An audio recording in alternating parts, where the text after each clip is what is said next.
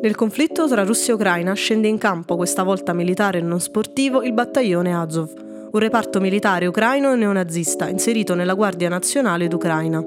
Il loro simbolo è uno scudetto giallo con sovraimpressa una Volksangel, simbolo originario della Germania simile alla runa Eiwatz, che simboleggia una trappola per i lupi, contornato da un sole nero composto dalla rotazione delle svastiche in cerchio. Sono Chiara Villani di Opinio Iuris e in questo podcast parlerò di come un gruppo ultra divenne il celebre battaglione Azov. Il reggimento Azov fu fondato dal neonazista Andriy Biletsky ex militare e capo di setta 82, anche noto come Führer Bianco, in quanto difensore della razza ariana in Ucraina. Istituito dal ministro dell'interno Arsen Avakov nel 2014 durante la guerra del Donbass, il battaglione aveva lo scopo di contrastare le attività rivoluzionarie dei separatisti filorussi.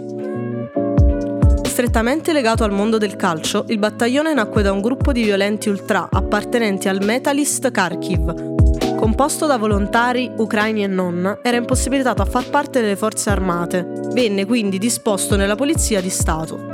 Fu tra le cinque unità paramilitari insieme a Aidar, Dnepri 1, 2 e Donbass.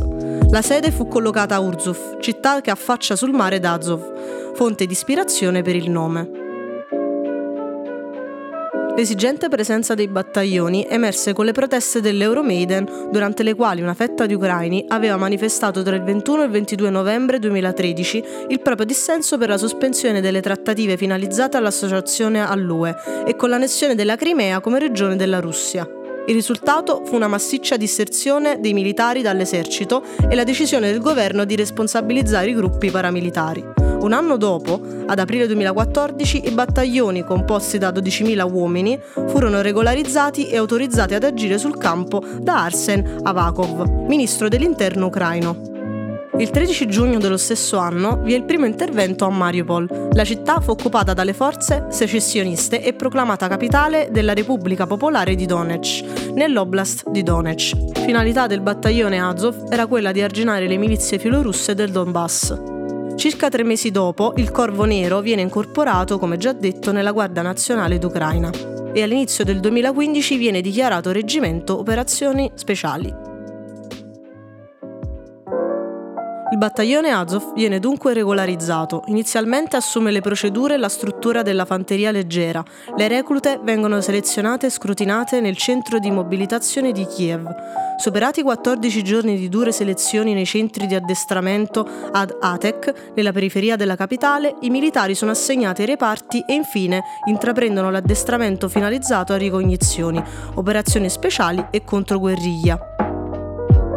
L'arruolamento è attuato dal mercenario franco-croato Gaston Besson, che seleziona le reclute. Scartati senza indugi, drogati e alcolizzati, ma anche chi risulta inadatto ad uno sforzo fisico e mentale notevole.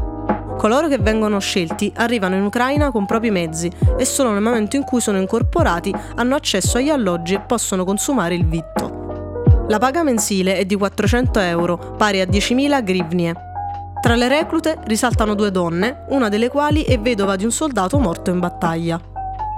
L'atteggiamento militare del reggimento includeva un modus operandi del tutto opinabile, torture, saccheggi, violenze e stupri di ogni genere, sceleratezze che non passarono inosservate alla OCSE, che nel 2016 denunciò tale condotta, e all'Amnesty International, che chiese lo scioglimento del corpo paramilitare.